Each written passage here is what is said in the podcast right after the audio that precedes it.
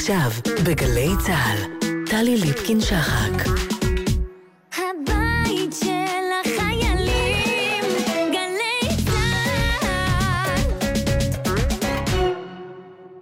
ערב טוב, אנו מביאים בשידור נוסף את התוכנית על-אזרחי, בה שוחחה טלי ליפקין-שחק עם תת-אלוף במילואים, עמנואל שקד, זיכרונו לברכה, שהלך לאחרונה לעולמו.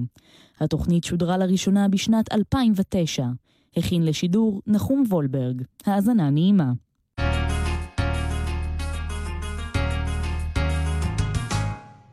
על אזרחי, טלי ליפקין-שחק בשיחה אישית עם מפקדים לשעבר על השירות, הפרישה והחיים שאחרי המדים. עורכת יעל צלמון. שלום לכם, שבת שלום. על אזרחי איתנו תת-אלוף במילואים עמנואל מנו שקד, שנולד לפני 79 שנים בירושלים, התגייס להגנה בגיל 16, ובמלחמת העצמאות לחם במסגרת הגדוד החמישי בחטיבת הראל של הפלמ"ח בקרבות ירושלים והנגב. אחרי המלחמה עם הקמת צה"ל, נשלח לבית ספר לקצינים ונשאר במדים 27 שנים במהלכן מילא שורה של תפקידי פיקוד ומטה. במסגרת תפקידו כסמג"ד 51 של גולני, השתתף במבצע ירקון לבדיקת צירי התעבורה בסיני, ועל חלקו במבצע הזה הותר באות המופת. הוא כיהן כקצין אג"ם של חטיבת הצנחנים ושימש בתפקיד הזה במהלך מבצע קדש. היה מג"ד בחטיבת הצנחנים, ובעת המלחמה על המים, המערכה שניהלה ישראל על מקורות המים מול הסורים בפיקוד הצפון, כיהן כקצין האג"ם הפיקודי תחת דוד אלעזר, אז אלוף הפיקוד. שלושה חודשים לפני מלחמת ששת הימים, מונה מנו שקד למפקד החטיבה המרחבית 3, ובמסגרת תפקידו פיקד על גדוד 33, שהיה הראשון לחצות את הגבול ולהסתער על רמת הגולן.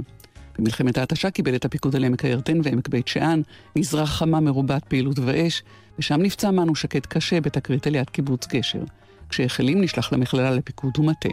כשסיים את הלימודים התמנה ראש מחלקת מבצעים במטה הכללי, והועלה לדרגת תת-אלוף, ובתפקידו האחרון שימש קצין חי"ר וצנחנים ראשי, והיה בין המתכננים והמפקדים על פעולות ומבצעים מיוחדים, ראש וראשון להם מבצע אביב נעורים בביירות, באפריל 1973.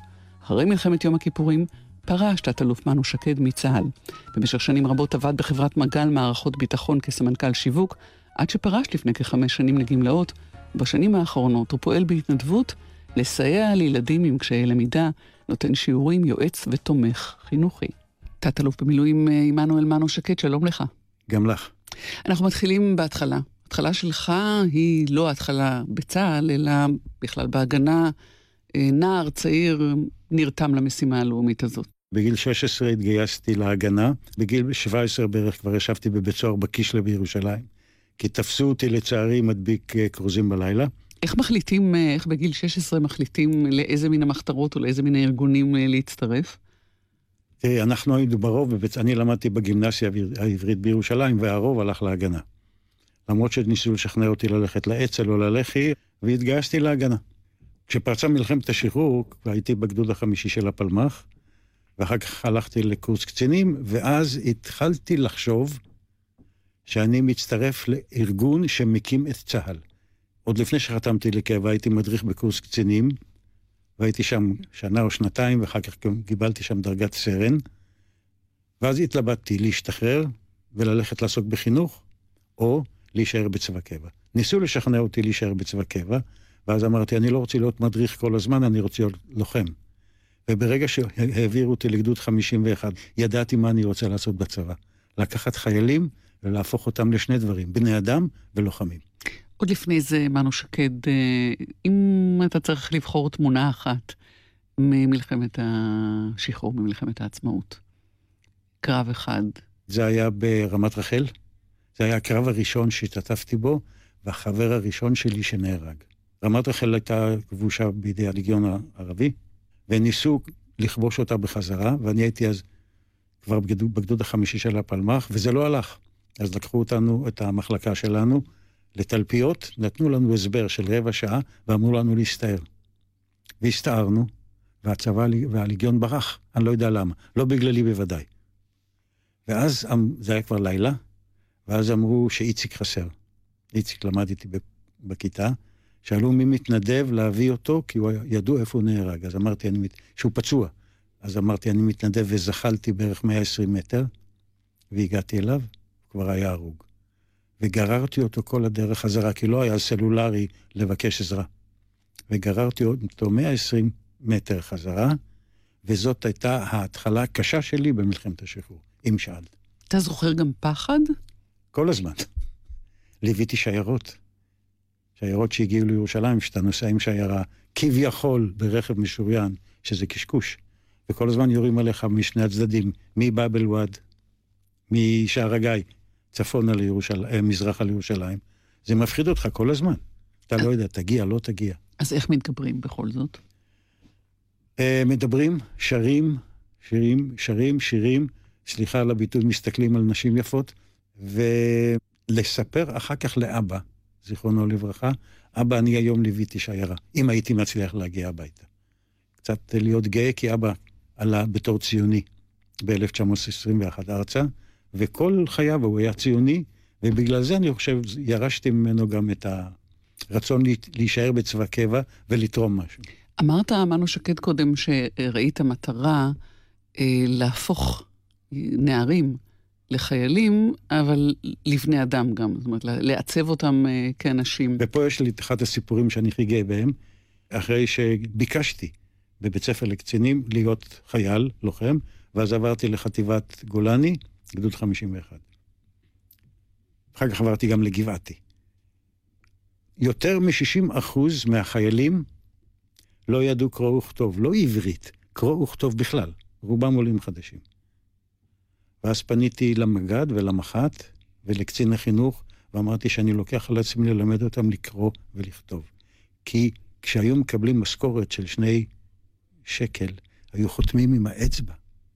זה נראה הזוי, אבל זה מה שזה היה. אז קיבלתי תשע מורות חיילות. זה היה ב-1951 או 2. הסתכלתי עליהם ואמרתי להם, תראו, יש לכם משימה כמעט בלתי אפשרית, אבל אנחנו נעשה אותה.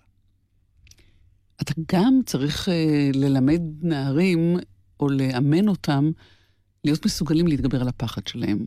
לא רק לדעת לקרוא ולכתוב, אלא גם לקום מאחורי האבן. נכון. ולא ללוות שיירות לירושלים, כי כבר את זה לא עושים, אבל דברים אה, מסוכנים לא פחות, אה, שיכולים לשתק אדם סביר. איך את זה עושים?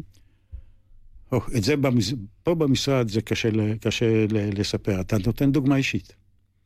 למשל, עם הפלוגה הזאת שלימדתי אותם, לא אני, המורות חיילות לימדו אותם גם לקרוא עברית ואנגלית, זה היה, השתנה שום דבר ב-60 שנה. היינו ברצועת עזה, באותו מקום שהנכד שלי עומד לשרת היום, בגבול רצועת עזה. זה קצת מצמרר. ואז אתה יוצא איתם בלילה, ואתה מוביל אותם, ואתה שוכב איתם במערבים. ואתה מראה שאתה לא מפחד. זאת אומרת, אתה כן מפחד. אבל אתה לא מראה את זה. ואתה אומר, כמוני ראו וכן תעשו. בהתחלה הם לא הבינו מה שאני מדבר. ואם אני חוזר רגע, אחרי שנה וחצי כשהם השתחררו, תקשיבי טוב, הם שרו במקהלה בשני קולות ורקדו ריקודי עם, ילדים שלא ידעו לקרוא ולכתוב. והם היו גם לוחמים טובים? והם היו לוחמים מצוינים. עד היום יש לי קשר עם כמה מהם. כל ראש השנה, עוד מעט אני אתחיל לקבל טלפונים, המפקד, המ"פ, ככה, המ"פ מנו, שנה טובה. במבצע ירקון, אה, או אחרי מבצע ירקון, וזה לקח די הרבה שנים אחר כך, אה, הותרת בעיטור המופת. כן, נכון. מה היה במבצע ירקון? 1955, גמל עבדול נאסר סוגר את מיצרי טיראן לאוניות ישראליות, לא שבאות מאילת ולא שמגיעות לאילת. וצה"ל החליט להצניח גדוד צנחנים בשארם א-שייח, לפוצץ את התותחים שהמצרים שמו שם, אבל לפי החוק, אתה לא יכול להצניח צנחנים במרחק של מאות קילומטרים בלי להצטרף אליהם ברכב. ואז גילו שיש בערך בין 90 ל-120 קילומטר מודיעין של 1955, שזה מדהב עד עין פורטוגה, שלא יודעים אם רכב יכול לנסוע שם. אז החליטו, היום לא היו עושים דבר כזה, לשלוח חוליה של שישה לוחמים, שתנחת בדהב, תלך ברגל עד לפחות קו פרשת המים או עד עין פורטוגה, ותבדוק האם אפשר לנסוע ברכב שם, אם יוצאים מאילת, להציל את חטיב... גדוד הצנחנים של אריק שרון, שיצנח בשארם. הזוי, הזוי. אבל זה בוצע. אני הייתי סגן מפקד החוליה, הייתי הסגן מפקד של סמג"ד, גם כן בגדוד 51, וזה בוצע. בניגוד לכל מה שהמודיעין אמר לנו, שהים יהיה שקט ושלא יגלו אותנו, הכל היה בלוף אחד גדול. היה, אנחנו נסענו בסירה של חיל הים, בספינה של חיל הים, הים היה מזעזע, הכינו כולנו את הנשמה. אמרו שיש ספינה אה, מצרית שמגיעה כל יום רביעי לאזור, לאזור אילת, היה שם מוצב צבאי. אז היא הגיעה באותו יום שאנחנו נסענו מודיעין מדויק וברחנו mm. לאזור, ה, לחוף הסעודי. היינו צריכים לנחות ב-10 בלילה, בדהב. ב-12 לא נחתנו, והפקודה הייתה, אם אתם עד 12 לא נוחתים, תיסוגו הביתה.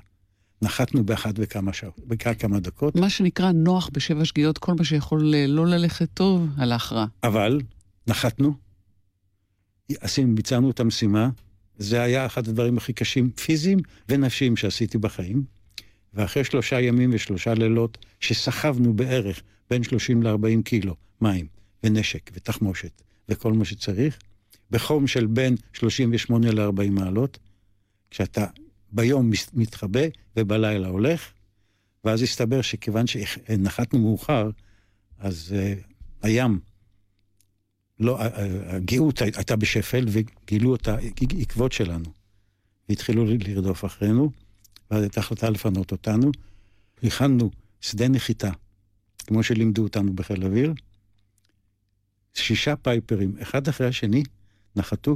כל פייפר אסף אחד מאיתנו, וברגע שעלה השחר היינו שישה פייפרים באוויר, הרסנו מה שיכולנו להרוס, עם כל חיל האוויר שמחפה עלינו, ונחתנו באילת, סחוטים לגמרי, וחיים בר-לב, זיכרונו לברכה, אמר, לא ביצעתם פקודה, לא נסוגותם בזמן, אני מצדיע לכם. ביקשת מנו שקד לשמוע את "היו לילות". נשמע ונחזור. היו לילות, אני אותם זוכרת, אני אותם עד סוף ימי אסע. במשעולים, בין דגניה לכנרת, עמדה עגלת חיי העמוסה.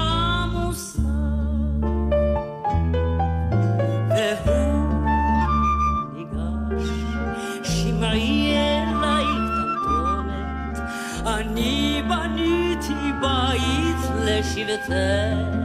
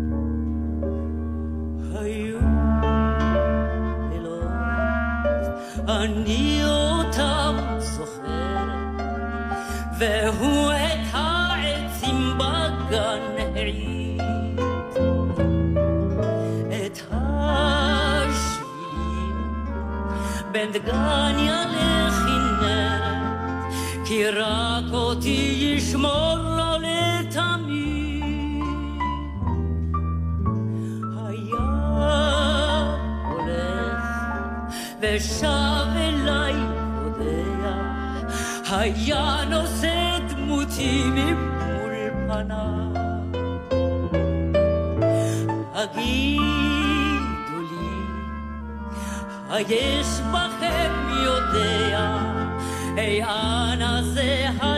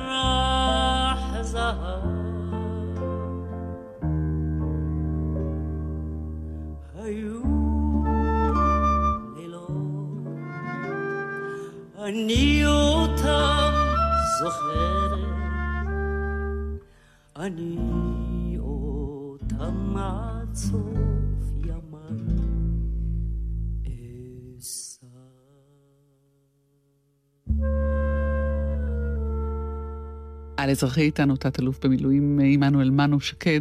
יש לך עוד המשך אה, לסיפור הזה על מבצע ירקון? אה, כן, כשפרשתי מצה"ל, אה, הגיעו אליי אה, שני אורחים מאוד מאוד מכובדים מארצות הברית, ולקחתי אותם, אז סיני עוד הייתה בידינו, ונסענו לסיני, לשארם א-שייח. היה מדריך תיירים וסיפר על מבצע ירקון. אף מילה שהוא אמר לא הייתה נכונה. אבל שתקתי, מה שלא רגיל אצלי.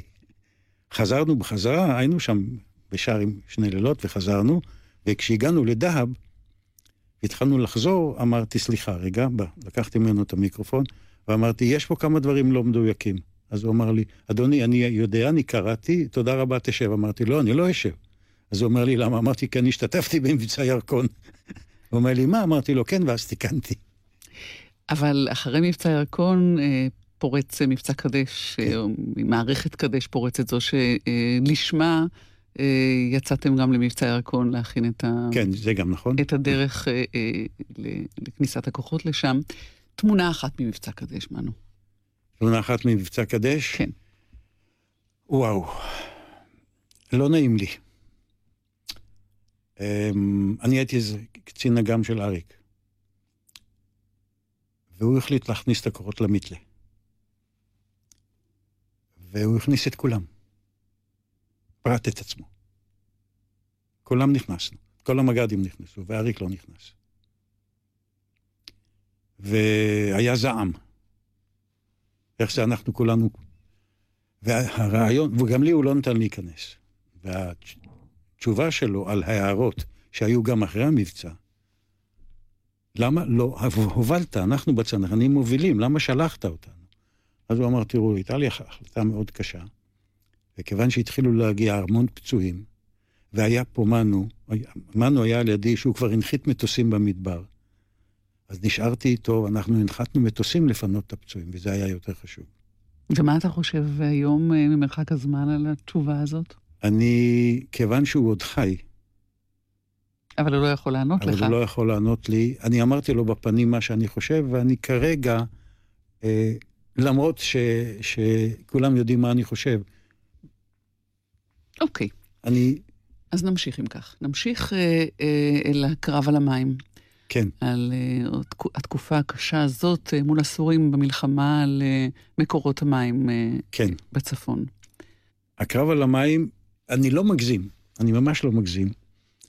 זה היה אחת מההברקות של צה"ל. מדוע? לוקחים לך את המים, ויש אה, איסורים של המדינה לירות באש ארטילריה, כדי לא לגרור את כל האזור למלחמה. זה גם ללבנון וגם לסוריה. אבל בטנקים מותר. על מה לירות? על הטרקטורים שחופרים את התעלות כדי שהמים יזרמו לסוריה ולבנון ולא לירדן.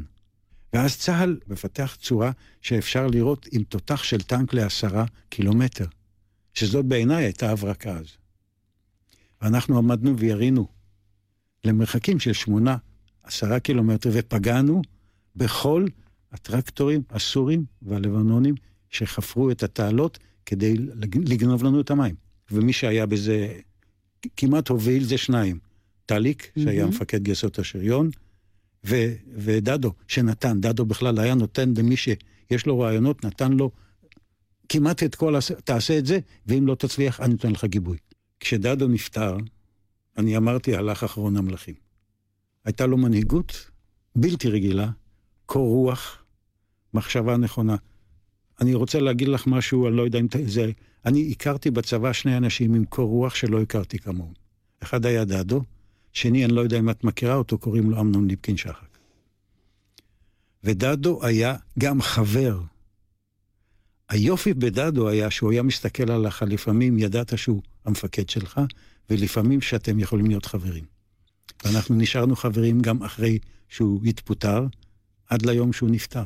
אני חוזרת איתך אה, עוד רגע אחד אל אה, מלחמת ששת הימים. אתה אה, מח"ט אה, שלוש, נכון? והגדוד אה, שלך הוא הגדוד שגוזר את הסרט, נגיד ככה, ומסתער על רמת הגולן כשסוריה נכנסת למלחמת ששת הימים. נכון. אתה יודע שהולכים לכבוש את רמת הגולן? לא. זאת אומרת, אני יודע, סיפור קטן. ביום לפני שפרצה מלחמת ששת הימים, מודיע לי דדו שמחר יגיע שר הביטחון החדש, קוראים לו משה דיין, עם גנדי, והם רוצים לסייר בגזרה בלי נהג. עכשיו, מה שאני מספר לך, כל מי שיכול להגיד כן או לא כבר איננו. אני הנהג, על ידי יושב משה דיין, מאחוריי דדו וגנדי. ואני יוצא מראש פינה, נוסע מראש פינה צפונה, קיבוץ דן וזה, ואני מסביר כל מה שצריך. ודדו כל הזמן אומר למשה דיין, אתה לא יכול להשאיר את רמת הגולן בידיים של הסורים. אז uh, דיין אומר לו, אני לא באתי לדבר על התקפה, אנחנו לא מתקיפים את רמת הגולן, באתי לראות אם אתם מגינים על זה כמו שצריך. אנחנו גומרים את הסיור, ודיין אומר, יש פה, יש פה, יש פה מוקשים, יש פה תותחים, יש פה... אתם אמרתי לו, "אה, שר הביטחון, התותחים האלה זה ממלחמת העולם השנייה. אם יורים עלינו, אין לנו ברירה, אנחנו נטפס למעלה. אז הוא אומר לי, אתה עכשיו הנהג, אני לא שאלתי אותך. וכשהם עזבו אותי, אמר, דדו נשאר, גנדי ודיין טסו, ודדו אמר לי, מה אנחנו נעשה? היא אסור לה. אמרתי לו, אני סומך עליך. הכנו את המלחמה, הכנו את המלחמה, אנחנו חטפנו אש תופת מהסורים. ואנחנו מ- מ- מתכוננים למלחמה, אבל לא נותנים לנו לעשות שום דבר. וברגע שחיל האוויר גמר, סיים את המלחמה בסיני, הוא התפנה לרמת הגולן. ואז הוא הגיע לרמת הגולן והתחיל לחסל- את הסורים. זה, אני מניח, אחד הדברים, לא היחידי, שנתן לדיין, שאף פעם אתה לא ידעת מה הוא חושב ומה לא. ואז ביום שישי בבוקר דדו אומר לי, מסתערים, תעלה לכבוש את רמת הגולן. הקיבוצים, כשהתחילו ההפגזות בימים הראשונים, אמרו, אנחנו רוצים לפנות את הילדים. היו יישובים, אני לא אדבר על שום שם, שאמרו, אנחנו רוצים להתפנות, אין לנו מה לעשות פה. קיבלתי 40 מס- אוטובוסים על יד צפת, ואמרתי לדדו, אני לא מפנה, כי אם אני מתחיל לפנות, נפנה גם את קריית שמונה. אני לא מפנה, אני אתגבר על זה. אני אתגבר על זה. עברתי קיבוץ קיבוץ. כשהגעתי לקיבוץ גדות, יצאתי, לא היה לי ג'יפ, כי הוא נהר- נהרס בכדור, בפגז. אני אמרתי לדדו, כל זמן שאני פה, אני מספיק אחראי להגיד לך שלא מפנים. ולא פינינו. אז אם זו החלטה קשה, זאת הייתה החלטה קשה. אחת ההחלטות הקשות שלי בצבא. לא לפנות. למרות מה יש? 40 אוטובוסים, לכו הביתה. לא. וביום שישי עליתם על הרמה. וביום שישי עלינו למעלה, ואם את רוצה פעם לנסוע לרמת הגולן, תלכי למצפה גדות. יש שם איזה... לוחצים על, שני, לוח- לוחצים על כפתור ומספרים מה עשה מנו במלחמת ש... ויש שם קטע שכתוב סל- סלע, רק ממקום כזה גבוה, ראיתי כמה הייתם גדולים. זה אני אמרתי לקיבוץ גדות, אחרי שכבשתי את מצפה גדות, עמדתי שם לבד, ובהלכות, וזה כתוב היום אצל מצפה גדות. ואחר כך מלחמת ההתשה ועמק בית שאן, ואתה אה, מנהל שם אה, מלחמה לא פשוטה. הגזרה הזאת חמה מאוד, למי ש... לצעירים ששומעים אותנו לא זוכרים שהיו ימים כאלה בכלל. זאת הייתה מלחמה, לפי דעתי, פי עשר יותר קשה ממלחמת ההתשה בסיני. כי שם זה היה צבא מול צבא צה"ל, מול הצבא המצרי. פה זה היה 14 או 15 יישובים על קו הגבול, ואתה נלחם גם נגד הצבא הירדני וגם נגד הטרור.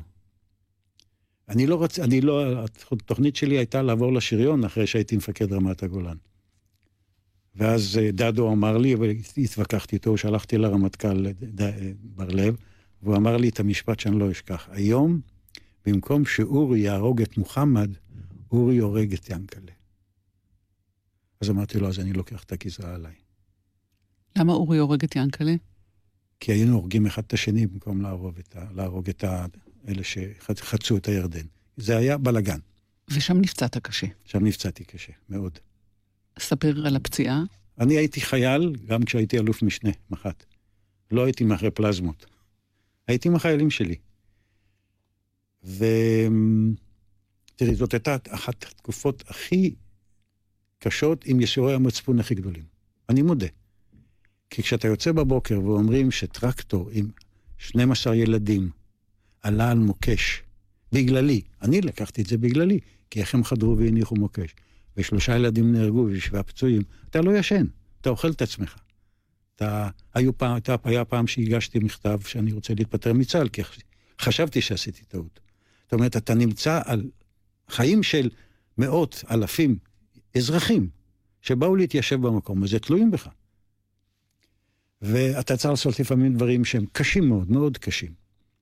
ואני היום מודה שעשיתי גם דברים מחוץ למסגרת, אבל דדו תמיד הציל אותי. למשל, אני התחלתי לסלול כבישים, לא במכרזים, אלא לקחתי את אמ, סוללי הכבישים הכי אמיצים שהיו, עשיתי מבחן, מי מוכן לעבוד תחת אש, ומי שעבד את תחת אש קיבל את העבודה. ואז הגישו נגדי תלונה, כולל עד, נס, עד אה, נציב שירות המדינה. אבל דדו היה. Mm. ודדו היה חומה. והוא אמר, הוא הציל אנשים, אל תבלבלו את המוח. כל זה לא עזר לך, וגם אותך האש אה, תפסה. כן, הייתי על איזה מוצב, ו... על, על הגבול. והייתה איזו תקלה ונפתחה אש. ואנחנו יורים, יורים ולא לא, לא מצליחים להשתיק את האש. אז אני חשבתי שאני נער, מקלען בגדוד חמישי, בגדוד חמישי של הפלמ"ח, ואמרתי למקלען, סלח לי רגע, לקחתי את המקלע וחיסלתי את האש. אבל? אבל היהיר, שלוקח את המשקפת ומתרומם מהתעלה, גילו אותי. דרך אגב, הם, הם רצו לחסל אותי הרבה. זה המודיעין כל הזמן אמר לי, וצרור. נכנס לי כדור כאן, בצד, שבר צלע, עלה למעלה, קרע את כל הרע ונתקע בלסת. מספיק לו. שר בהרס בדרך. כן, ושני דברים אמרתי. שאלתי ואמרתי. שאלה ראשונה שאלתי, אם נפגעתי מהחגורה ולמטה. אם לא, אז אין לי בעיה. ודבר שני, היו שם אה, נערים ונערות מקיבוץ גשר, שעבדו בפרדס על יד הגבול. אמרתי לא לפתוח באש עד שלא יפנו אותם ואותי. ביקשת, מנו שקד, לשמוע את בלדה לחובש. נכון. בעקבות הפציעה הזאת. בעקבות הפציעה, נכון. לכבוד אה, החיים שלאחריה. כן. נשמע, ונחזור. הם התקדמו לאט, הכל היה רגוע, מנגד הנהר, וגומא מרשרש, פתאום רעם ברק, אחד צעק פצוע, אני כבר בא, ענה לו החובש.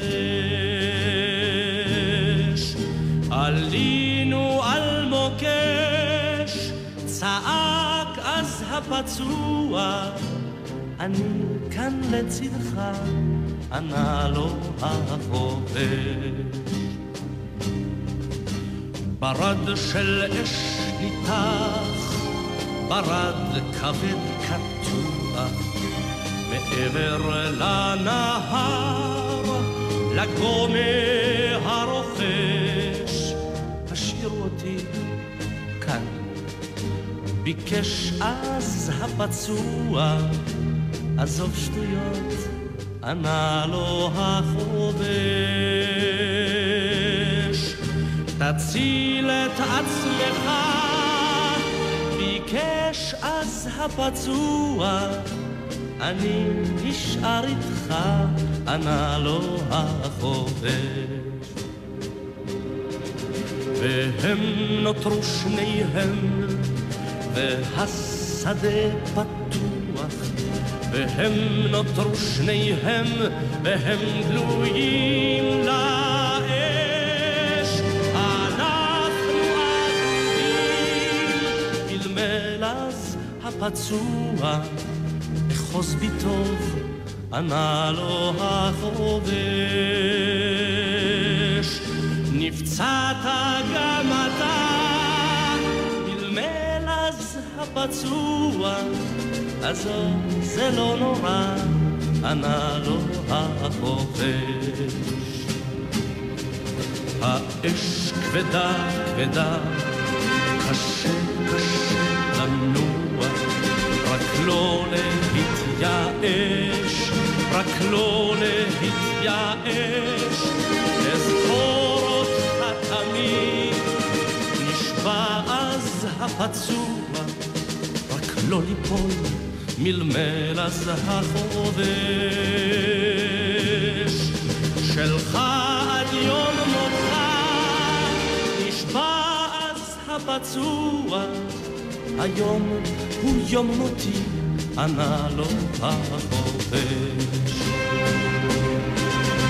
פתאום ענן עמק, פתאום עלתה הרוח, וצל על הקרקע,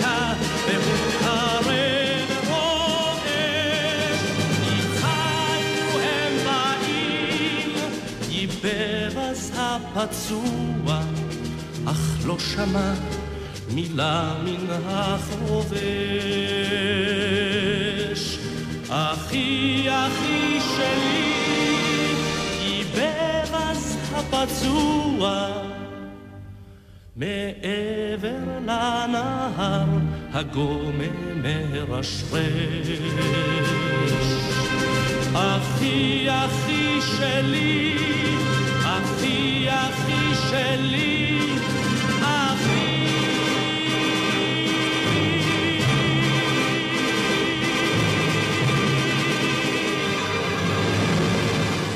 על אזרחי איתנו תת-אלוף במילואים אה, עמנואל מנו שקד. עוד סיפור על מלחמת ההתשה? כן. אמרתי לך, כל פעם יש לך משהו שאתה צריך לתת החלטה קשה מאוד, ואתה לא בטוח אם אתה צודק או לא. מלחמת ההתשה, אני עובר מקיבוץ לקיבוץ, ממושב למושב, ואני אומר, חברים, הילדים יפסיקו לגור בחדרי הילדים, והילדים יתחילו לגור במקלטים. אני אחראי שיהיו מקלטים. כולם הסכימו, קיבוץ אחד, אני לא אומר מה, אמרו לי, אתה לא יודע מה זה, אתה לא מבין, אתה לא הקמת את הקיבוץ, אתה תבוא פה שנה, שנתיים, הילדים שלנו נשארים בקיבוץ. הייתה שיחת לילה קשה מאוד, וכל אחד מאיתנו קצת לפעמים מתפרץ, דפקתי על השולחן ואמרתי, דמם של ילדיכם עליכם ולא עליי. ואחרי כמה זמן נפצעתי. אני שוכב בבית חולים, בקושי חי, דופקים אחרי הצהריים, אסור היה לי להיכנס בהם מראשון, נכנסים עם שלושה קיבוצניקים עם זר פרחים ענק. ואני מזהה אותם, אז אני אומר להם, הפרחים לא יעזרו אותי, אז תעזבו את החדר. אז הם אומרים, לא, אחרי שדפקת על השולחן, שמנו את הילדים במקלטים, והלילה נהרסו שני מקלטים באש, תודה לך. נעשה דילוג אה, ממלחמת ההתשה, או מן הפציעה, או מן השיקום, או מן התקופה שלך במכללה על פיקוד ומטה, גם תואר שעשית באוניברסיטה, בעודך שם, אל אה, דרגת התת-אלוף. אתה מתמנה ראש מחלקת המבצעים. אתה עכשיו, כראש מחלקת מבצעים, אתה כבר במטה. אני במטה. אתה לא איש שדה. לא, אני לא איש שדה. למזלי הייתי שם רק שנה. לא אהבת להיות uh, במטה. לא, בעיקר שאתה יושב למטה שלוש שלוש קומות מתחת לאדמה, אתה לא יודע מה מזג האוויר, ואתה לא יודע כלום, רק... לא אהב- בשבילך. לא, לא, לא אהבתי את בכל זה. זאת היה דבר אחד מעניין, שאתה איכשהו היית בין האחראים אה, לארגון המפגש הראשון בין אה, גולדה מאיר אה, למלך חוסיין. כן, זה נכון. קראו לזה מבצע בובה, אם אני זוכר, וזה היה מפ...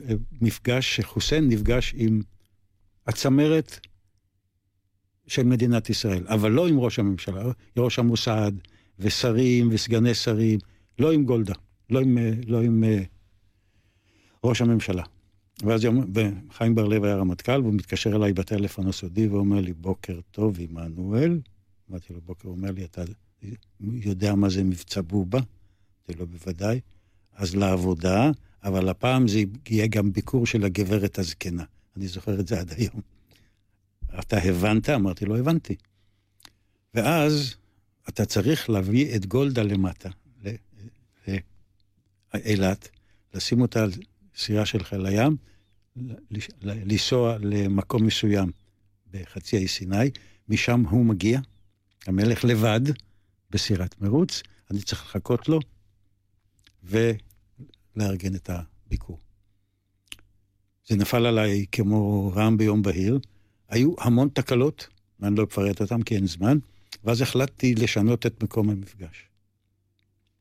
ושיניתי את מקום המפגש, ושלוש פעמים בשנה נהגתי לבד עם המלך חוסיין, מהמקום שהוא נחת עד לאזור שאני הכנתי למפגשים איתו. מה אתה זוכר מהמלך חוסיין? דבר ראשון, הוא אמר לי שאני נוהג טוב. דבר שני, אמרתי לו שאני נפצעתי קשה לפני זמן לא רב, כנראה על ידי החיילים שלו. ודבר שלישי, אמרתי לו, שאני מקווה שפעם נלחץ ידיים, לא בחושך. וזה קרה. אחרי, הייתי בטקס של השלום, ואחר כך הייתי אצלו לביקור, בתור איש עסקים, לא כבר בתור זה.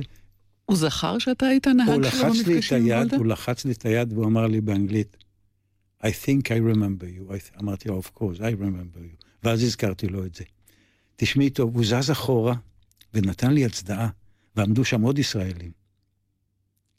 ונחצנו את היד עוד פעם, וזהו. אתה ראית את הפנים של אה, גולדה אחרי מפגשים כאלה? ראית, ניסית לקרוא על פניה איך הם התנהלו, באיזה מצב רוח היא יצאה כן, מהם? אבל um, היו לי תקלות עם גולדה. כי אני פעם באיזה כנס ספק אמרתי שהפלסטינאים, אז היא אמרה, אין פלסטינאים, רד מהבמה. אז, אה, אבל אחר כך יש לי תמונות שלה איתי, כשהיא הצטלמה איתי אחרי מבצעים מיוחדים. אבל באותם הפעמים הפרצוף שלה היה... אה, תשמעי, אני לא הייתי, לא תמיד השתתפתי בכל הדיונים, אבל אה, אני לא ראיתי על הפנים שלה שום שינוי, במקרה הזה. התפקיד הזה עשית שנה, רמ"ח. מבצעים, ואחר כך אה, התמנית קצח"ר, כן, אחר כך התמניתי לקצח"ר, קצין אה, חיל רגלים, צנחנים כן. ראשי. החלפתי את רפול. וזה תפקיד אה, שיכולת לתת בו דרור אה, ליצירתיות המבצעית שלך ולעשות כמה דברים מאוד יפים. זה נכון. המבצע הראשון שעשינו, קראו לו מבצע ברדס. המודיעין גילה שני מחנות עיקריים בצפון לבנון, שבה מתאמנים מחבלים פלסטינאים בסיוע, בסיוע של זרים, טורקים, אה, רוסים, שאימנו אותם. הרבה יותר טוב. הכוונה הייתה שלא רק מחבלים על יד הגבול שיחששו, אלא כל מחבל באשר הוא, שידע שאנחנו נגיע אליו. זאת הייתה בערך הכוונה, וקיבלנו את הפקודה ביום שישי, וביום שלישי הגענו לשם ב- בים, נחתנו. איך אני אמרתי, רוב המחבלים, עשרות, לא ראו אור שחר למחרת, כי הם נשארו איפה שהם היו, ועכשיו לקראת הפינוי מתקשר אליי עמוס ירון, לימים מנכ"ל משרד הביטחון, ואומר לי, רב סרן זה וזה, נפצע באופן אנוש, עין, יד, רגל, אם לא מפנים אותו מיידית הוא ימות. אז אני אומר לאיש חיל האוויר שיושב על ידי, אני יושב בסטיל ממול, תביא הליקופטר. אז הוא אומר, הליקופטר לא נוחת פה. אמרתי לו, לא שאלתי אותך. אמרתי לך, אני רוצה הליקופטר. ואז קרו שני דברים. לקחתי את, את המפקד, לא מפקד חיל, המפקד הצי, ושאלתי אותו אם הוא יכול לירות מסביב לכוח שלנו. אז הוא אמר לי כן. אז אמרתי לו, תתכונן, ואמרתי לו, תעביר את זה ל... ל... עכשיו, מה שסיפרו לי, שזה הגיע למפקד חיל האוויר, מפקד חיל האוויר אמר לדדו, זה מסוכן. אז דדו אמר לו, יש רמטכ"ל בשטח, קוראים לו מנו שקד, אם הוא רוצה הליקופטר, אני סומך עליו. שלחו הליקופטר, הוצאנו את כולם והצלתי את החיים של החייל הזה. רב סרן בחיל הים. זה, החלט, זה חלק מההחלטות הקשות שאתה לוקח, ואתה לא יודע אם אתה צודק. גם בברדס, גם במבצעים אחרים, גם באביב נעורים, אתה בין המתכננים, אבל אתה לא בשטח. זה קשה? לא להיות עם, ה, עם הנשק ביד? זה מאוד קשה. זה מאוד קשה. אה, בואי נאמר ככה. שוב, דעדו רמטכ"ל, והוא לוקח אותי תמיד הצידה, והוא אומר לי, אתה היית לוחם מספיק, נפצעת, אתה לא מסתער. אני צריך אותך על ידם, אבל חושב בשקט, בלי כדורים על הראש. זאת אומרת, הוא לא אמר לי, אל תעשה את זה. הוא אמר לי, מצד אחד. מצד שני, בשטח היו מפקדים מצוינים. עכשיו, אם אתה צריך, למשל, דוגמה, להביא הליקופטר ולהציל, בשטח, אם אני הייתי יושב בשטח, היה לי הרבה יותר קשה. פה אני יושב 100 מטר מהכוח, התקרבנו אליהם, אני מדבר עם איש חיל האוויר שאם הייתי בשטח הוא לא היה על ידי. יש לי קשר טוב, ואני יכול לפת... לנהל ולפ... ולפקד על המבצע בצורה הרבה יותר, לא של גיבור, כי אני לא צריך איתי את זה, אלא יכול שולט, לשלוט על זה הרבה יותר טוב. מלחמת יום הכיפורים, אה, מנו שקד, היא פצע מדמם בשבילך, בעיקר בגלל הפגיעה בדדו, אני מנחשת. כן. אני אומר לכם משהו שאמרתי אותו בהרבה מקומות. אם היה לנו רמטכ"ל אחר, זה היה נגמר הרבה יותר גרוע. קור רוח שלווה, זמן לכל דבר מושלם. הוא היה האיש הנכון במקום הנכון. השמיצו אותו בצורה בלתי רגילה, אבל כל ההחלטות שאני ראיתי, כל ההחלטות שאני ראיתי, ולא רק אני, היו נכונות. אחת ההחלטות הכי חכמות שלו הייתה, זה את האוגדה, לא לשלוח לסיני, אלא לשלוח לרמת הגולן, להציל את רמת הגולן.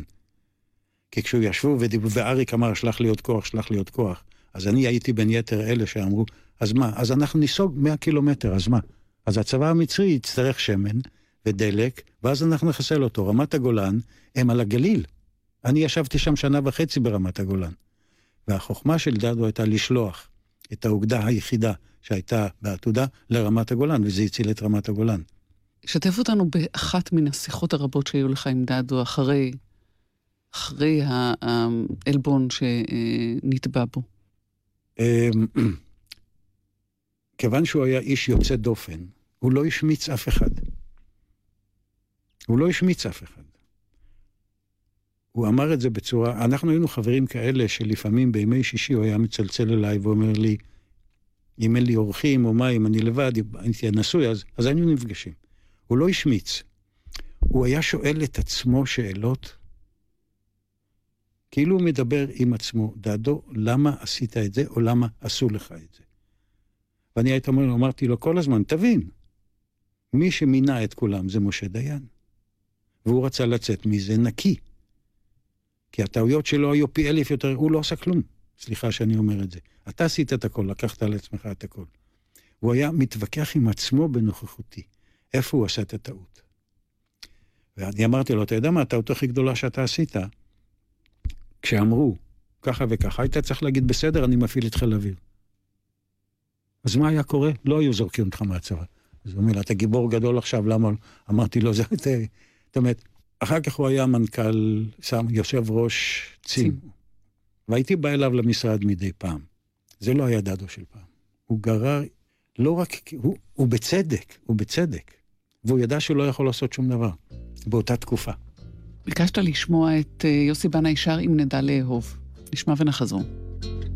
אם נדע לאהוב, שנינו את ואני, מתוך הלב ילדה, יפרחו יונים, אם נדע לאהוב, ולו רק במפה, גם ימים אפורים יראו כמו שבת. אם נדע לאהוב, בחיבה וברוך, החושך ייעלם והאור ימלוך. אם נדע לאהוב, גם קרוב גם רחוק, האימה והצער לא יהיו לחם חוק. אם נדע לאהוב, יד נושיט לכושל, נרפא לכואב, ננחם לסובל. אם נדע לאהוב, כל צמא ורעב, אדם אז לאדם לא יהיה זאב. אם נדע לאהוב, העולם אז ישקור, ואבות על בנים לא יוסיפו לבכור. אם נדע לאהוב, אז תוסר הקללה, ולמוות כבר לא תהיה ממשלה. אם נדע לאהוב, אז נישא את הראש, לא גאים, לא שפלים, כי פשוט בני אנוש. אם נדע לאהוב, אז הבוקר יאור, ונשיר שיר חדש, אביבי ושיכור. אם רק נדע לאהוב, נגלה מרחבים, את הזמן, את השמש, ואת גן הכוכבים.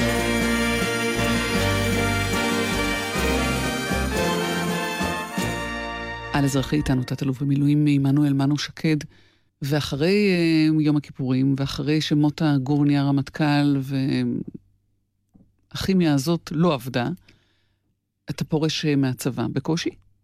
בכאב? אה, כן ולא. קודם הייתה לי מה שנקרא אניוריזמה. גם כן, אני, לצבא יש לי המון המון תודות. שלחו אותי ללמוד אצל המרינס, וזו הייתה לי אניוריזמה בראש, אני לא יודע אם את יודעת מה זה. זה כמעט מה שהיה לאריק שרון. ואני, למעשה, מתחילים להגיד ברוך דיין אמת. שוכב בבית חולים, הגיע אחד החברים הכי טובים שלי, פרופסור דן מיכאלי, הוא היה סגן קצין רפואה ראשי. אז הוא אומר לי, ניתוח? לא בארץ. אני אומר לו, אני רוצה בארץ. הוא אומר לי, אני לא שואל אותך, למרות ששאלתי אותך הרבה כשהיית המפקד שלי, והוא שלח אותי לשוויץ, ושם הצילו לי את החיים פעם שנייה. ואתה יוצא לאזרחות. ואני יוצא לאזרחות. תולה את הנעליים אה, ואת, ואת הזיכרונות, ממשיך הלאה. כן, הצבא שוב נתן מתנה, עוד שנה חופש, עשיתי תואר שני בהיסטוריה. אני מודה שהתלבטתי. בין כל מיני דברים כאלה ואחרים, הייתי שותף עם אה, סחר בנשק ונגאלתי מעצמי, שזה פשוט לא יכולתי לעשות, והצטרפתי לחברה שנקראת מגל מערכות ביטחון, קרוב ל-20 שנה סמנכ"ל לשיווק, מקסים. אבל זה לא הייעוד שלך. הייעוד שלך, התחלנו איתו חינוך. יפה. גמרת את כל הסיבוב הזה, הגעת לחינוך. נכון. עכשיו, בפרישה, בפנסיה. אני מלמד ילדים עם קשיי למידה. זה אחד הדברים המרגשים ביותר שאני עושה, אני כבר עושה את זה שלוש שנים. נדבו אותי, זה בהתנדבות. חברה, זה אגודת מתנדבים שנקראת פוש או פוש. התחילו ב-2002 עם חמש, חמש אה, מתנדבות, יש היום קרוב, אם אני לא טועה, 600. אני אחד מהם. מי שלא עשה את זה לא יודע מה זה. מה זה? זה, אני מלמד אזרחות. ילדים עם קשיי למידה, שזה יכול, יכולות להיות לזה המון סיבות. אני לא אפרט שמות, אבל אתן דוגמה. ילד שעלה מצרפת, שמדבר צרפתית וטיפה אנגלית וקצת עברית, והוא צריך ללמוד אזרחות. נערה אתיופית, ואני לא רוצה עכשיו להיכנס על מה שקורה בפתח תקווה, נערה אתיופית, שבהתחלה הייתה יושבת איתי ככה, לימדתי אותם, היא ואני, בבית הספר ככה, מפחד מאיש לבן, ובסוף השנה היא מצלצלת אליי כשאני אצל הנכדים שלי בזיכרון, היא אומרת, אדון מנו, עברתי מבחן בנהגות. אתה הראשון שיודע על זה. שזה מרגש בצורה... ואתה פתאום רואה שאחרי שנה ילדים אני מלמד או אחד-אחד, או שניים-שניים הכי הרבה, כמה שצריך, שעתיים, שלוש, ולפני בחינות אני יושב איתם הרבה זמן, מכין אותם לבחינות. אני מדבר עם המורים שלהם פעם בשבוע, ובהתאם לזה, הילדים האלה, לא כולם עברו את כל הבחינות, אבל אני לא רק מלמד אזרחות, אני מסביר להם מה זה הצבא לקראת הגיוס לצבא, מה זאת מדינת ישראל, למה אסור לצאת עכשיו ולעשן, ולמה לא כדאי לקחת. זאת אומרת, זה מב... לא מבצע, זה משהו שחיכיתי לעשות, כנראה שחיכיתי לזה לעשות את זה, וזה אחד הדברים שנותן לי המון, לא כוח, יש לי כוח. אה, סיפוק עצמי, שלמרות שאני לא מסתער ולא נלחם ולא מביא עסקים למדינת ישראל, אני ממשיך באיזושהי התנדבות ש, שתורמת הרבה. ועכשיו פנו אליי לעוד כמה דברים, אבל אני עוד לא יודע אם אני אעשה את זה או לא, כי כבר אין לי זמן. שלא לדבר על זה שיש לך חמישה ילדים, שמונה נכדים, יש לך פול טיים ג'וב. ביקשת לשמוע את שיר לשלום, שאיתו אנחנו ניפרד, אבל אתה חייב לי סיפור אחד על uh, מפגש שלך טעון עם משה דיין, דווקא בהקשר של סיכוי לשלום. כשהיית רמ"ח מבצעים. כן, אה, אנחנו, אה, מדינת ישראל קיבלה הצעה משר החוץ האמריקאי, זה היה ב-1972. לסגת מתעלת סואץ לקו אל-עריש, שארם א-שייח. שזה יביא כמה דברים. דבר ראשון, אנחנו נפרדים מהפרצוף של המצרים, מהמלחמה עם המצרים. דבר שני, אנחנו מחזירים למצרים את הכבוד. ודבר שלישי, אנחנו מונים את המלחמה הבאה. וקיבלנו, אני הייתי רמ"ח מבצעים, וכתבתי את דעתי. עכשיו, ממה שאני יודע, ודעתי הייתה כן לסגת. ואמרתי, אני מכיר את האופי המוסלמי, ואני יודע מה זה אסלאם, ואני יודע שהכבוד שלהם לא ייתן להם אפילו בעוד 50 או 100 או 500 שנה להשאיר את סיני בידינו. אז בואו ניסוג, נמצא לזה סיבה, ונחסוך את המלחמה הבאה כשיש הכל כתוב. קיבל את זה דעדו, קיבל את זה, נדמה לי שהרמטכ"ל היה, אני כבר לא זוכר, בר לב, והם אמרו שזה הולך לשר הביטחון. שר הביטחון אחר כך אמר לנו באותה פגישה שהוא בעד, אבל גולדה לא מסכימה. אני לא האמנתי לו. מה אני יכול להגיד לך? אני לא האמנתי. זו לא הייתה הפעם הראשונה שהיה בינינו איזשהו... אבל אמ, אחר כך, אה, כשסיפרתי על דדו, כשהיינו יושבים, הוא אומר לי, אתה המלצת לסגת. אתה המלצת לסגת. איך ראית את זה? אם היינו עושים את זה, אז לא הייתה את המלחמה, אמרתי, והייתי אומר, ואתה היית נשאר רמטכ"ל. שיר לשלום ביקשת, שיר לשלום נשמע. תודה לך, תת-אלוף במילואים עמנואל מנו שקד על השיחה הזאת. תודה רבה לך. ותודה ליעל סלמון שערכה והפיקה, ולעומר דונסקי וליאור חזן על הביצוע הטכני. תודה כמובן לכם שהאזנתם לנו. אני טלי ליפקין-שחק, היו שלום.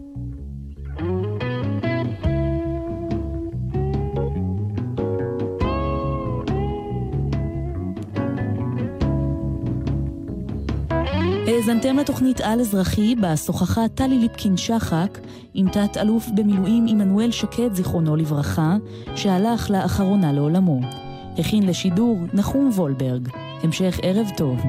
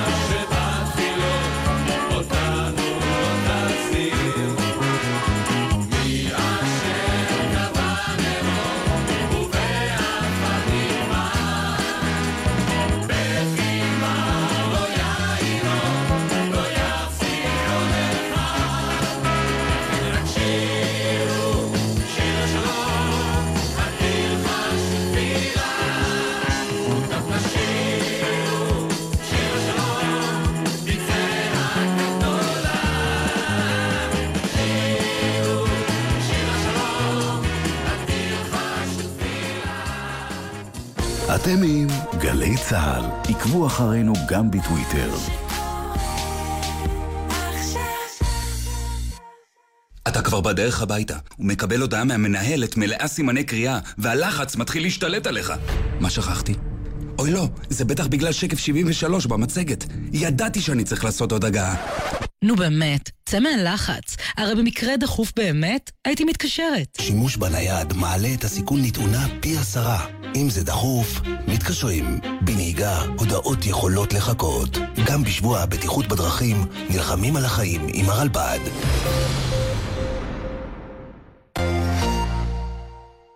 הגיע הזמן לפתור את הסוגיה אחת ולתמיד. פלאפל, הכי ישראלי או בכלל פלסטיני? רוצים לדעת על כוחו של אוכל ואיך הוא קשור לפוליטיקה? המדען העירום בשיתוף עמותת וויז פותחים סמסטר, ואתם מוזמנים. בן שני והפרופסור ניר אביאלי, נשיא האגודה האנתרופולוגית הישראלית, בשיחה על כוחו של האוכל, חברה ופוליטיקה על השולחן. שני, שמונה בערב, בפאב הטיילור מייד בתל אביב. פרטים והרשמה בדף הפייסבוק של האוניברסיטה המשודרת. מיד אחרי החדשות,